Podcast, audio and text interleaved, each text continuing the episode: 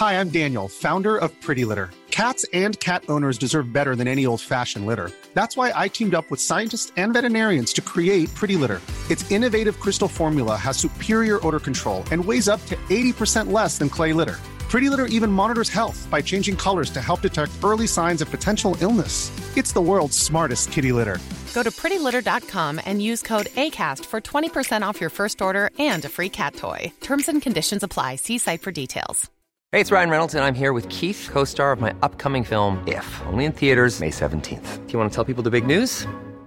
All right, I'll do it. Sign up now and you'll get unlimited for $15 a month in six months of Paramount Plus Essential Plan on us. Mintmobile.com slash switch. Upfront payment of $45 equivalent to $15 per month. Unlimited over 40 gigabytes per month. Face lower speeds. Videos at 480p. Active Mint customers by 531.24 get six months of Paramount Plus Essential Plan. Auto renews after six months. Offer ends May 31st, 2024. Separate Paramount Plus registration required. Terms and conditions apply if rated PG. Hey, it's Paige DeSorbo from Giggly Squad. High quality fashion without the price tag. Say hello to Quince.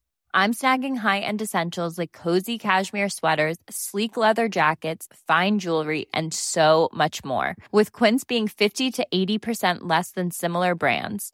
And they partner with factories that prioritize safe, ethical, and responsible manufacturing. I love that. Luxury quality within reach. Go to quince.com slash style to get free shipping and 365-day returns on your next order. quince.com slash style.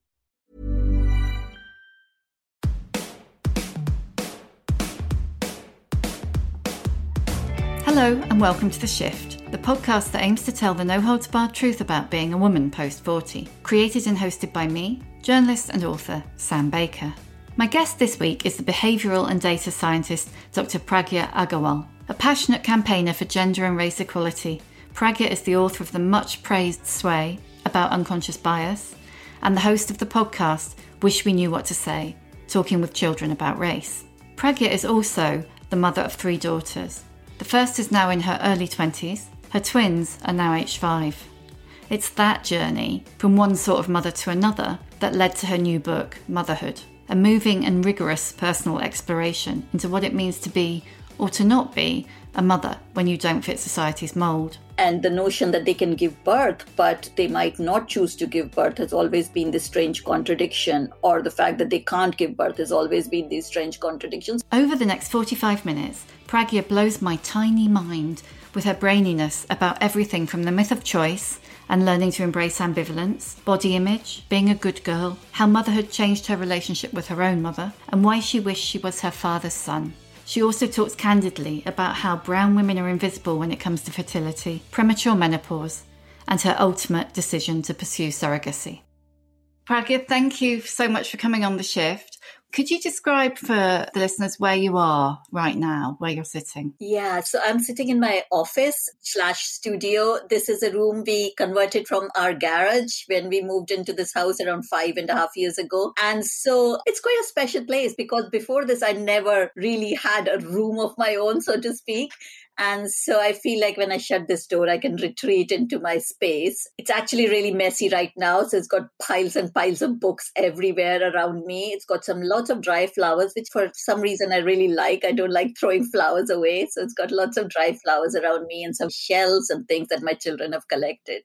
I mean, there's so much to talk about. Tell me what prompted the book Motherhood. We're calling it Motherhood. We're calling it Otherhood. What are you? How do you describe it? Yeah, that's a strange one, isn't it? I'm just calling motherhood at the moment, but it is about the otherhood and motherhood. Really reflecting on my own experience through the years and how sometimes I've hidden away parts of me or not talked about my experience because I felt ashamed of it. For some reason, I was just drawn to these experiences, and I realized how mothering, motherhood, the choice of being a mother, um, not being a mother, all those kind of things have defined me for so long through my life. And as my older daughter was growing up, uh, we were having more conversations around women and women's bodies and her own relationship with her body and how she'd seen my own experience with my own body. But I have two twins now. Um, they are almost five and bringing up girls again and thinking about how their relationship with their bodies are going to develop I was reflecting a lot on my own relationship with my mother. So lots of things, I think. And it started off as a very different book and it kind of landed into this shape that it is now. I think sometimes we hide away these experiences, which we feel are quite personal and intimate, but they have universal ramifications because society tells us that it's something to be ashamed about. And I feel like unless we share some of these experiences, we can't have a conversation, an open and honest conversation about these things. There's so much to unpack, isn't there? I think maybe let's start with you and what you were taught as a young girl. What did your mother teach you as a young girl about your body and your femaleness? Um, I think if I look back, I don't think we ever had a conversation really about it, like an honest, open conversation. I formed a notion of my own body or my femaleness or my womanhood by observing other women in my life, by seeing obviously movies and things, but all those kind of things impinge on you and imprint on you as the, kind of notions that you form. And I think my mother is very empowering in a lot of ways in the way that she grew up as somebody whose own mother died when she was just 13 or something, kind of stepping into puberty. So I've always reflected on how that must have shaped her own experience of herself. She was very focused on our education and empowering us to be financially independent, all those kind of things, always telling us. But as one of three girls, I think we never had those kind of open conversations at home about what it means to be a woman, what it means to have this body, and the notion of our body is shaped by people around us and by us, and, and all those kind of things. So I think we are left to form our own impressions of these things. Something that you said in the book really interested me about the contradiction in your upbringing, but also I think it will be familiar to many people listening. You know, even as your mother was encouraging you to be a doctor and be independent financially and achieve, you were having the notion of the good girl instilled in you. Can you tell us a little bit about that? Yeah, I think that was a huge contradiction that I felt always about where are these limits and boundaries? How far am I allowed to step out of these boundaries and limits? And where is the line, you know? And I suppose um, I was the firstborn. There must have been a notion of protecting me from people around. I mean, now we're having more honest conversations here, but in India, street violence, harassment, sexual harassment against women, it's been a huge thing. I mean, you're supposed to be invisible, you're supposed to shrink, you're supposed to not dress a certain way, you're not supposed to be provocative, you're not supposed to show your opinions, you're not supposed to just be out there with your body, you know, the femaleness of your body or your curves and all those kind of things. So I suppose she was, she must have been scared. Suddenly I was growing up and how to protect me. Um, my father wasn't always present and available. She must have felt this huge responsibility so, on one hand, she wanted me to be empowered because she hadn't had that in her life, to be financially independent, to make my own mark, which was absolutely revolutionary for her upbringing, for the society that we were living in. Nobody was giving those messages to the children, especially the daughters. So, that was completely unusual. She let me wherever I wanted, but there was always a limit and a line, and I was always confused about where that line was, and not just from her, but also from the rest of the society as well. So, we were allowed to step out and do things and that probably the previous generation hadn't done. In that way we were like really changing things but then there was always the notion of are you really a good girl? And you have to stick or conform to certain things to be able to seem to that. Otherwise you can very easily be labeled as not very good, which again carries a lot of shame and stigma in society, especially in a very patriarchal society where misogyny is so deeply entrenched. So I think that paradox, that contradiction was always there. And I suppose I felt to a certain extent while bringing up my own daughter. It's surprisingly, and I look back and reflect on it, as a single parent, I felt a huge responsibility of her being a certain way, of just bringing up a person who I could feel proud of and who could feel proud of herself. And so I suppose when we have these conversations now, I feel like maybe I gave her some mixed messages as well. And I suppose we're doing that all the time, aren't we, to women, saying that mm. you can do this, you can do everything but you cannot do these things. You can do things within certain limits. And while we were having these conversations around violence and street harassment recently, I was reflecting so much on bringing up my twins who are going to grow up into women. I'm raising them as feminists, telling them they can do everything. There's no difference with anybody else. But how do I suddenly start telling them one day there is a difference because men might be able to do this, but maybe I don't want you to go out after dark. Maybe I don't want you to be walking alone. Maybe I don't want you to be doing that because that's not safe for you. And I think it's it's the way our society is structured, and that is something that we really need to question and critique and talk about. It's so difficult, isn't it? Your eldest is in her early 20s, isn't she? And then your twins are, are they five? Yeah. Have you found a difference between, you know, being a mother in your 20s and being a mother in your 40s and how you've socialized your daughters, I suppose? I suppose I've grown up and unlearned a lot of things and unpacked a lot of things over the years. So certainly that affects my mothering and the way I talk to my children. There is more information at our disposal, certainly. I mean, there are more books, there's more information, there's more resources that I can learn from and I have learned from. So in some ways, my values and my principles are the same about making them feel confident about themselves and empowered and about their own bodies and talking to them honestly about things. So even with my oldest at that stage, it was still quite unusual to make sure that she said the right words for her body parts and actually didn't mm uh, shirk away from it. And it was really unusual to talk about so openly about sex and sexuality and periods and all those kind of things. So I suppose those are similar things. I am more vocal about it now, perhaps with these children now. And I suppose I have done a lot of unlearning about my own relationship with my own body. So that would probably have an influence as well. Also, I have thought a lot about how, through our implicit actions and words, we can sometimes create shame in women or young women about their own body or their relationship with their own bodies and sexuality. So that's something I hope will help with my twins more. Yeah, so I think some of the values and principles are same, but I suppose I have more language or words or vocabulary for talking about some of these things. Why do you think society is so scared of women's bodies? Yes, I mean, it's seeped in history, isn't it? Men are the ones who've written about it. Men are the ones who had the power or the privilege to talk about things, to write these testaments and manifestos and books. And, and so women's bodies were always kind of considered unusual and not the norm, right? We didn't see mm. much from women's own words. We don't see much in art or literature or in philosophy or history. We don't hear from women about how they felt about these bodies. And I suppose if we look back at religion or religious myths, there's always the notion of women being the other and men being the norm. So women's bodies are the ones who are being punished for certain kind of indiscretions or something like that or stepping outside their boundaries. And we know about the curse of eve and we talk about all those things. And on one hand i find that contradiction so fascinating and sometimes infuriating about how in all these religious myths you hear about women being put on a pedestal. So i grew up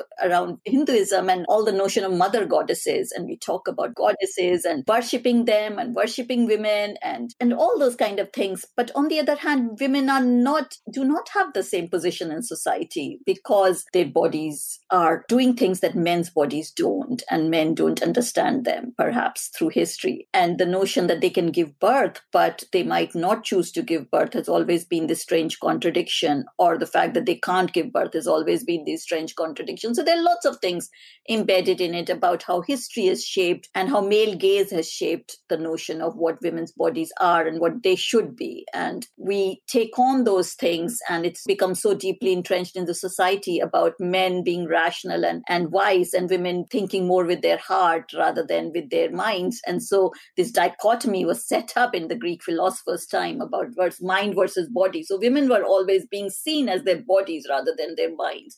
And men had the rational upper hand because they had the mind or the intellect for it. I mean, there's so much we can unpack there. There's so much, isn't there? I just wanted to pick up on something that you wrote in the book when you were talking about puberty and your own puberty and that really interesting notion of becoming visible and invisible at the same time and a kind of a visibility that you maybe didn't want and invisible in the areas where you maybe did want to be visible.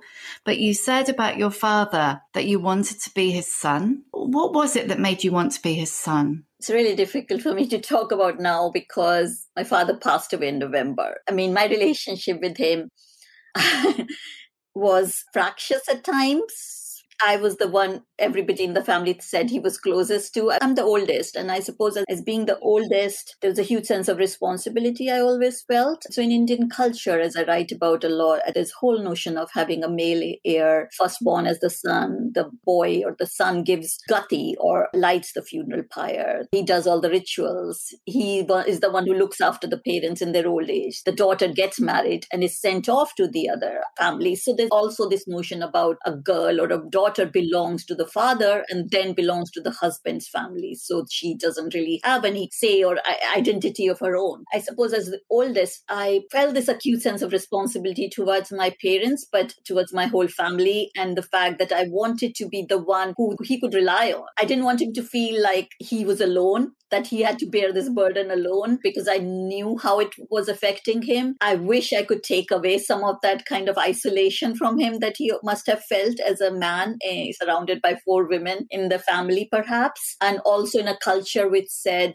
oh, daughters are not going to look after you or take care of you because they can't. And the fact that the people pitied him or talked about the fact that he didn't have a son I just wanted him to feel like he could rely on me, that I was there, that he wasn't alone facing this burden. So that was tied in with that. When I say these things, I feel like, yes, I'm conforming to those kind of ideas of men and women that the society was telling me. But yes, now, of course, things have changed a little bit. I couldn't be there for his death, but my youngest sister did all the funerary rites for him. So obviously he didn't have a son, so she did it. So things have changed. But as I grew up, I suppose I also wanted to break free of those kind of shackles of being seen just as a girl and being limited in what I could do and couldn't do. And every time somebody said, oh, women are supposed to do this, I felt a sense of kind of dread and oppression and this claustrophobia that I really wanted to break free of. And so all those things, I have no idea how I felt like that from a very young age, but that's how I always felt. Recently, somebody asked me, so did you think think that you didn't want to be a girl or a woman. And I think that's a very huge difference between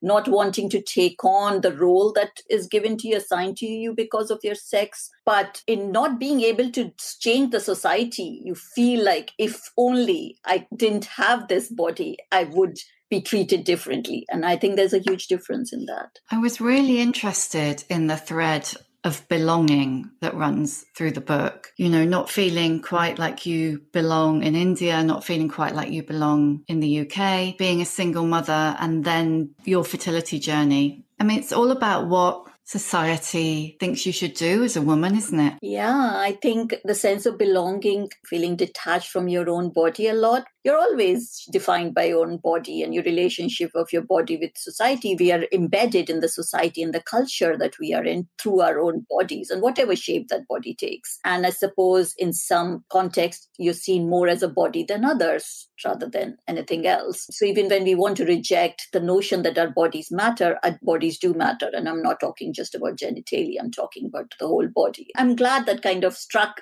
uh, with you or mm. that you realize that because that's something that I really figured out while writing the book that even though I talk about the sense of belonging in terms of having feet in both worlds and not feeling quite at home here or back in India or thinking about a notion of India that once was, but it isn't.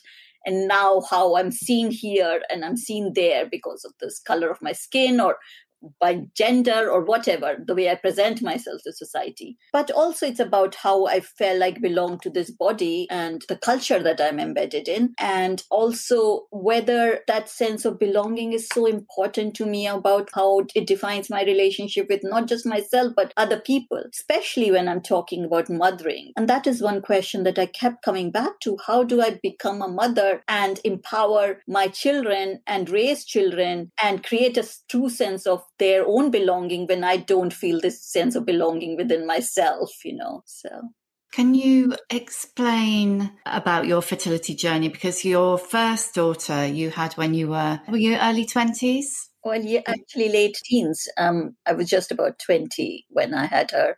Yeah, I mean, I, I wasn't quite expecting at that stage because that wasn't a life plan, although that's a plan that people had for me. But I was always worried about what it would mean for me in terms of my career. And I suppose I wasn't talking about ambition very seriously because always being ambitious wasn't considered a positive thing. It was a negative thing. If you're too ambitious, that means you're not dedicated to your family or to the role that mm. you're supposed to play. So you always keep it quiet and you always try and forget it and try and tell yourself that those don't matter. But it was something that I wasn't planning and I felt pregnant. It was really interesting uh, talking about my father because when I told him that, he was very surprised and he was actually not unhappy, I would say, but he was like, is this the right time for you? And that felt to me like suddenly so empowering to realize that mm-hmm. actually my own father can say this and he's not conforming to other kind of typical family expectations that, okay, you can have a child now. What's the problem? You know, he was thinking about me first, which was really unusual and really, really actually liberating thing for me. But anyway, I went ahead with it, and through it, I realized so much within those seven, eight months. It was very traumatic pregnancy. I almost died. I came back to life, and but also that moment of having her made me realize about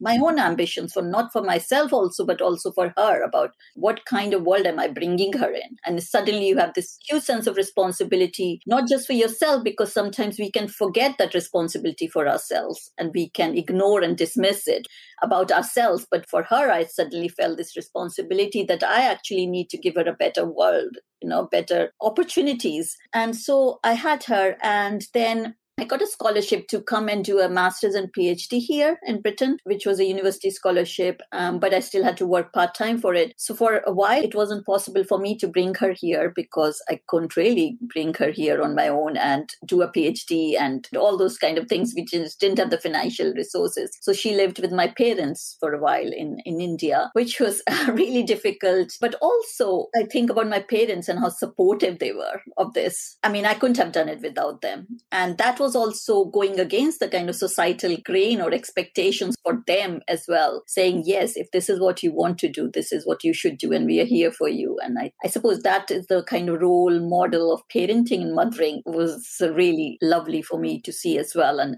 perhaps aspire to. But anyway, I brought her here after I finished my PhD and I went back and forth all the time. I called her every night. It was a really difficult time, but I knew that she was happy and I knew that was the best place for her to be at that. She had a secure, settled place but you always feel like you're not being a good mother like a bad mother and that kind of notion of what is good mother what is bad mother. Mm. and then we were here and i was talking to her recently about how those days those years those experiences shaped my mothering of her because i then kind of trying to also make up for the fact that i hadn't had her for a few years the fact that i had to leave her behind the guilt that you carry. And i suppose i got lost in motherhood this all consuming notion of motherhood. And then um,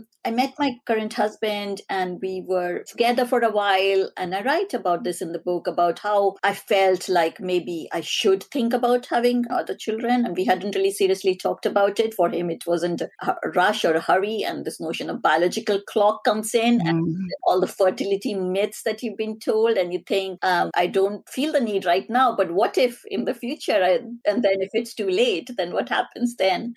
But yes, then we went through a number of uh, infertility treatments because we couldn't conceive. There were lots of issues and problems. And then um, we decided to undergo surrogacy because um, that seemed like the only option for us. And then we had our twins four years ago, four and a half years ago.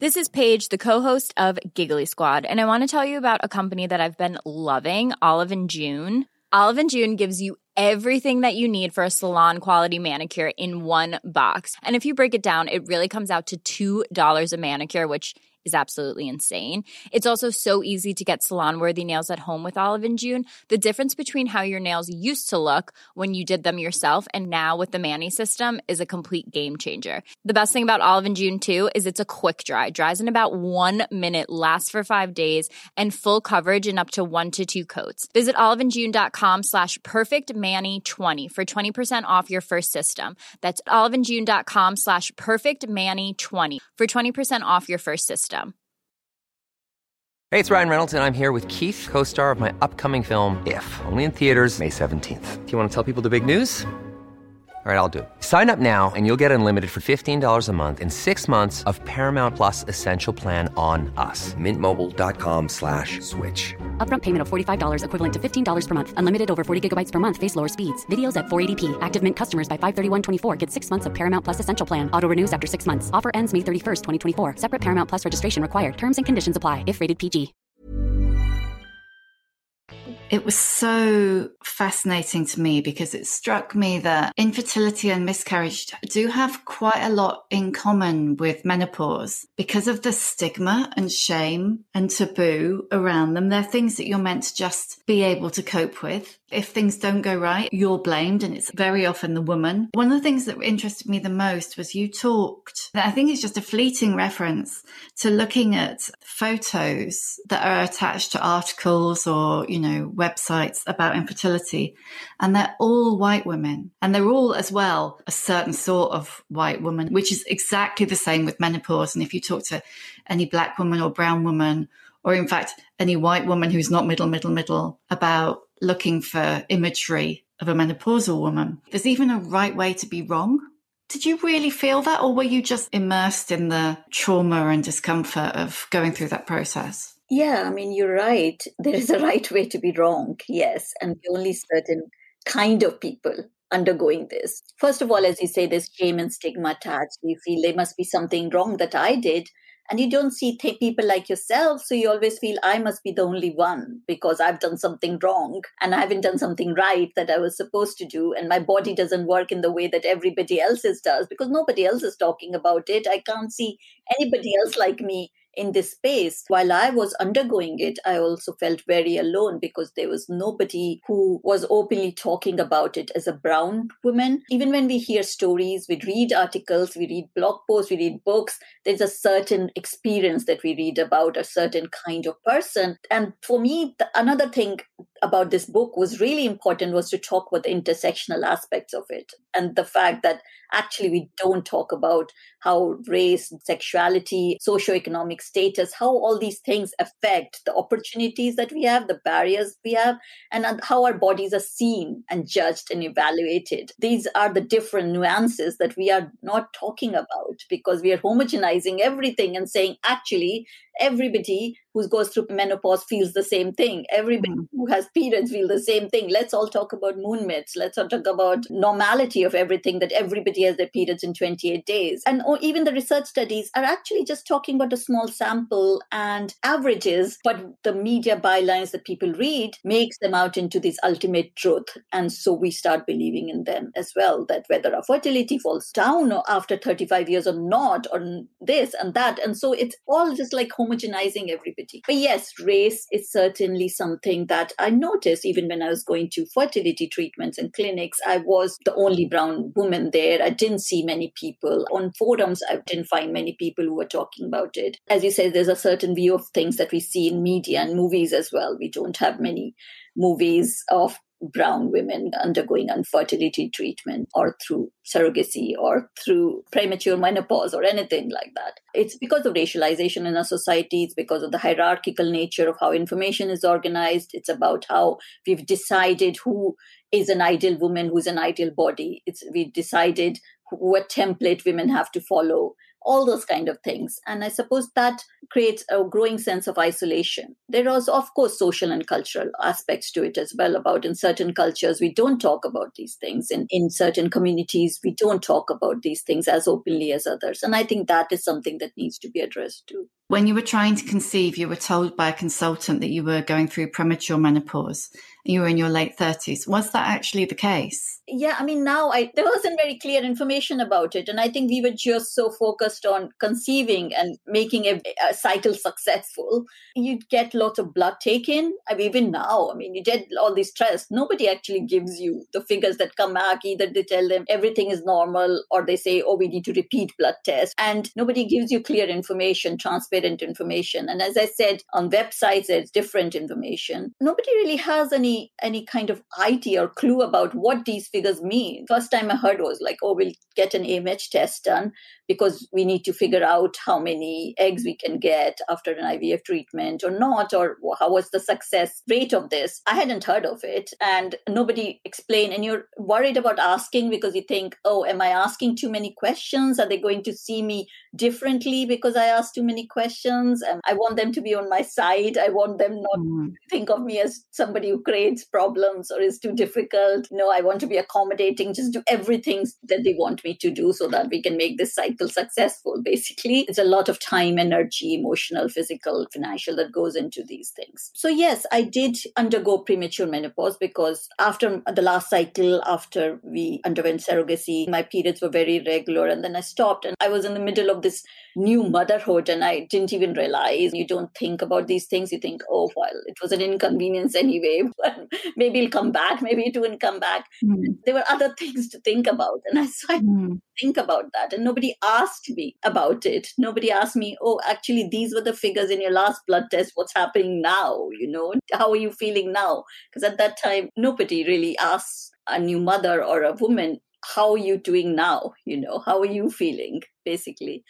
So, yes, I did undergo it, but it was only sudden realization later on that I had. Maybe there is a genetic element to it because recently I asked my mom for the first time when she went through menopause and she went underwent really early not as early as me in my late 30s and i realized i'd never talked to her about it that she had never told me when she was undergoing it because i was young and as a teenager or whatever and she never talked to me about it. So i suppose we need to talk more about this to our own children our daughters the women in our families about how it might affect them in the future as well. Yeah because you refer to it and it's just a passing reference but you refer to it as a signifier of decline. And I think that so many people will identify with that feeling that this is the end. Even if you don't feel kind of growing up, going through your life like you're a person who's defined by your fertility, the reality is that that's how society defines you. And when it's taken away, gone, that's it and the situation was slightly different for you because you were in the process of surrogacy and you've got two little girls now. But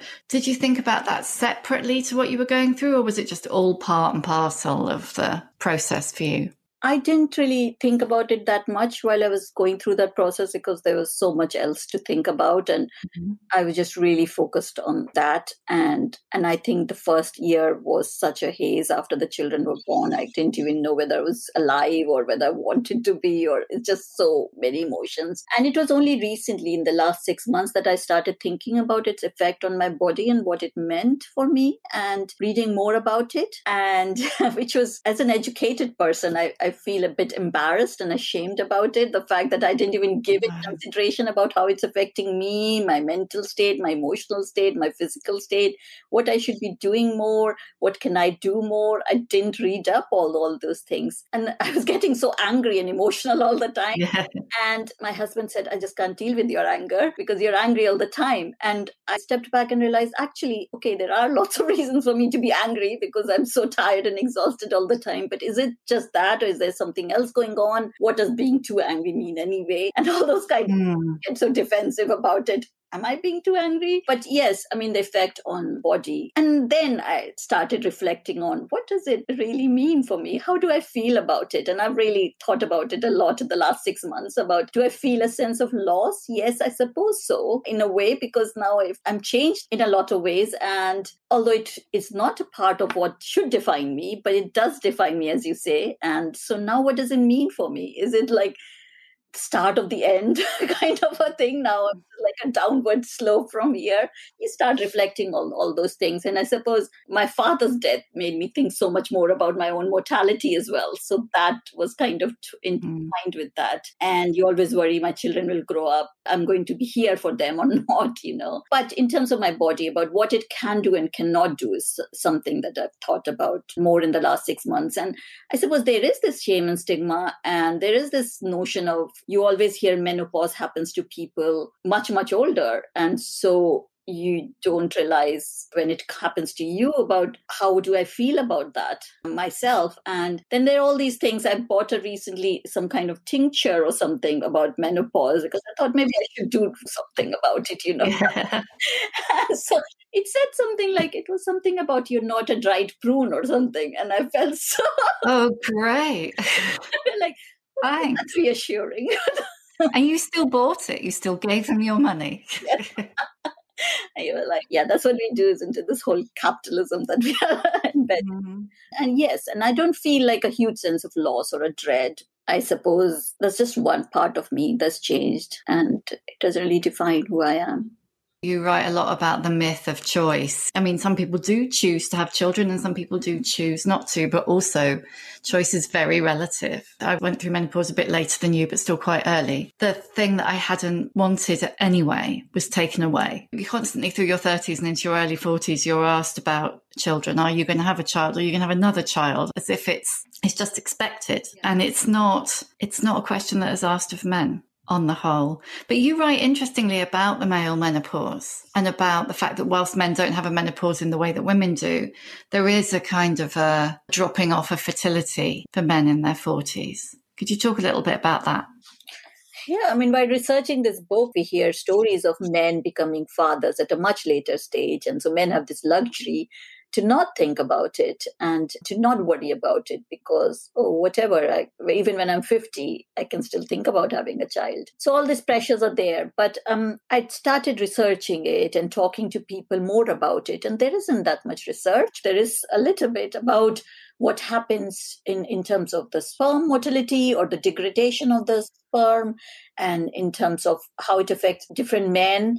And uh, we don't talk about those. We only talk about the ones that we hear as success stories as the outliers again again. And we don't hear about the men who've had problems in terms of their fertility. We don't hear those stories because again i suppose there's a different kind of shame associated with men not being fertile and there's maybe a huge sense of responsibility for men to be fertile because it's so inherently linked to masculinity I think, in some ways in our society. So there's not that much research because women's fertility is big industry, really, and there's more focus on it in the way that it's a money making machine by making women mm more insecure about their fertility from a very young age, about their own bodies. It's a huge capitalist thing. And there is difference in men and women. Of course, we have in terms of male and female bodies, uh, but within female bodies and within male bodies, there are differences. And so we cannot just assume everybody is the same just because we were born in a certain body and we were at a certain sex. So I suppose, yeah, we need to again think about the, the law of averages. We need to think about the differences within groups rather than just between groups that we tend to focus so much on. This is one of those questions that's absolutely enormous. But um, how do you think we go about changing the narrative around motherhood and our bodies? I think education, certainly from a young age. I think, first of all, we need to move away from the status quo bias and say this is how things have always worked. So, what's the point of re examining or evaluating or even questioning or critiquing it? Because people don't want to do that. It's uncomfortable.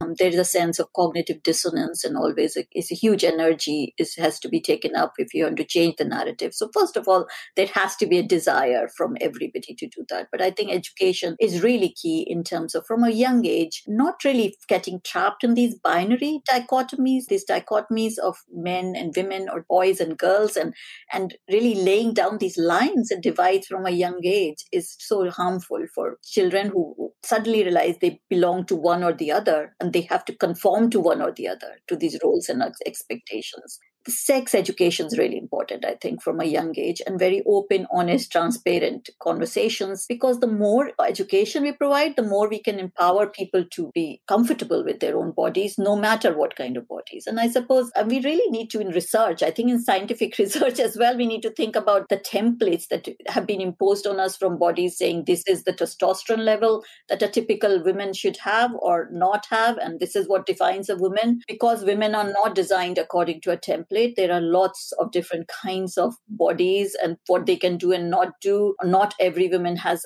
periods. Not every woman has 28 days periods. Those kind of things, I think scientific research, we need to examine that these are so much waste in colonial ideas and white supremacist ideas about what makes a woman even biology textbooks give us this idea of who is passive and who's active and, and these models of the gendered roles are defined by those as well. So I think we have to start from a young age about breaking down these divides and lines and boxes and boundaries. And as you said, choice is not separate from the context we are based in. And we might think we have a choice, but we don't often have a choice. We just choose what we think is the best for us or what society chooses for us. In an idealized world, everybody would have the same choices, irrespective of where they are, what they are, and what gender, sex, sexuality, whatever they are. Um, but to move closer to that, I think we have to start young. We and as grown-ups, we have to to unlearn so much of our own language and vocabulary and biases because we are entrenched in this and we conform to this. We internalize this,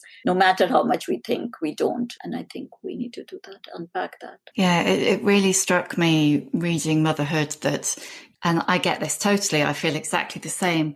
All the way through, you are I don't want to say apologizing because it doesn't seem like fair, but you know, you're worried about letting the sisterhood down, aware of what you're not conforming to, worrying about giving your daughters the right message.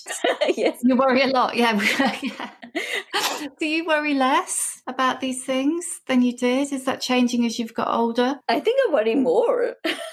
oh, no. No, I think I'll tell you why. Because I think when we don't know much, we worry less because that is what we do. And then when we know more and we are so conscious of doing the right thing and you're still making up your mind through a lot of things, you worry more. You don't worry whether you're doing the right thing or not, but you do worry about whether you know enough. And I think that is a danger as you grow older. But also, yes, I worry less because I feel more confident of my choices. I feel more comfortable with it, with my own body and with what it can or cannot do. I feel more comfortable with the choices that I have made now, and I don't regret any of them. And I feel more comfortable in my own mothering or parenting, I think, in the sense that I don't feel this huge sense of responsibility that it defines me, which I felt as a young single parent that I had to be the best mother I could ever be. You know, I don't feel that sense of responsibility anymore. So I feel a bit liberated from that role. There's more space for my ambivalence now as well. I don't have to be completely sure of something black and white. I give more space to it, which I didn't before, which not through my fertility journey I didn't give space to, or even mothering the first time around as a young parent. I felt like I had to have all the answers then, which I don't now. I worry less about having all the right answers. I feel like, okay, I don't know some of the things but I will find them out or I will learn as I go along. So, yes, I, I, worry less in some ways, but I worry more in other ways. And I think worrying, guilt, is always a part of being a mother, motherhood, parenting, being a woman, but also somebody who works in this field of race and gender. There's so much to learn and unlearn every day about our notions of gender and sex and how that defines us in our society. And every day I see these conversations and these discourses, and I feel like we need to do so much more, but we all need to learn so much more as well. That's great. I'm going to ask you the questions I always ask now. What's your emotional age? Gosh, that's a really tricky one. I would say my emotional age is now. I'm 44, and that's my emotional age because I do feel very comfortable with my emotions. Not all the time, but most of the time, I'm okay to say my emotions are valid. I want to also empower my own children to be able to say how they're feeling without apologizing for their emotions my 40 year old recently said, Actually, you made me feel really bad right now. And I don't like that. That was really, really moment for me. That's your job done. Could you uh, recommend a book that's either meant a lot to you or a book that you would, you know, push on a friend? I found Rachel Cusk's A life's work really, really useful and empowering. I read it in the first year of my children's birth, and I felt like the first time it was okay to say this is a difficult process, that I don't have to always smile and say, Oh, I'm having the best time of my life because ain't I lucky to have children, you know? For, mm-hmm. And it's okay to say, I'm really struggling, actually. And I know she got a lot of criticism for that as well, which also shows how motherhood is idolized and we're not supposed to talk about it honestly, which is another big conversation about how our media and Instagram and everything creates those images. It gives space to ambivalence, it gives space to these negative feelings that we bury deep and don't talk about them openly. I mean, there are so many other books, but yeah, that one sticks out just now. What one piece of advice would you give younger women? How you're feeling matters. As I said just now, your emotions are valid, your feelings are valid. Sometimes we try and shape ourselves according to how society sees us, or sometimes we think what we think and feel doesn't really matter that much because our society gives us messages that maybe you're not thinking right. You shouldn't really worry about what others say about those choices or how they feel about those choices. You matter and you can make your own choices and you're free to do that no matter what i think even what's your superpower my superpower is having 100 tabs open at the same time and being able to navigate those. No, I think my superpower is being able to think a lot of things at the same time, I think. And I used to think that was a limitation. We're told that we're supposed to work in a certain way, we're supposed to act a certain way. But my superpower is saying, okay, actually, I, this is how I work. This is how my mind works. This is how I navigate different things. I jump from one thought to other. I go down rabbit holes. I do a lot of things at the same time but this is how I work best. So, who is your old bird role model? An older woman who inspires you? My mother. I would say my mother. We are very different people, so I would never say I want to be exactly like her in every way, and she knows that. But she inspires me because she's so resilient. She has gone through a lot in her life really a lot, which could have broken anybody. And I think the way she has empowered us, all her three daughters, and the given opportunities she's given us, and how she still acts with elegance and charm and calmness, and how cool she is about things, and how open minded she is. So even today, she's almost 80, and I can talk to her about uh, homosexuality, or I can talk about transphobia and transgender, and and she was so cool with her granddaughter coming out, and and it's just the open mindedness she has. She just really inspires me at her age and the culture she comes from. Sounds incredible. She is. Um, last one. How many fucks do you give? Not at all. no, I don't actually anymore. I don't really care that much about what people think. I do get sometimes still caught up in those internalized notions of the house is not clean, that's my responsibility. Or if somebody's coming over, I have to portray this role of being the ideal housewife or the ideal mother or all those things. But no, honestly, I don't care. That's absolutely great. Thank you for giving me so much for your time this morning, Pragya. Thank you so much for having me. It was a pleasure. Thank you for listening. You can hear a new episode of The Shift each Tuesday on Acast, Apple Podcasts, Spotify, or wherever you get your podcasts. If you like what you hear, please do rate, review, and follow because it really does help other people find us. And if you'd like to know more about my own experience of shifting, my book, The Shift How I Lost and Found Myself After 40, and You Can Too, is out now in paperback. See you next time.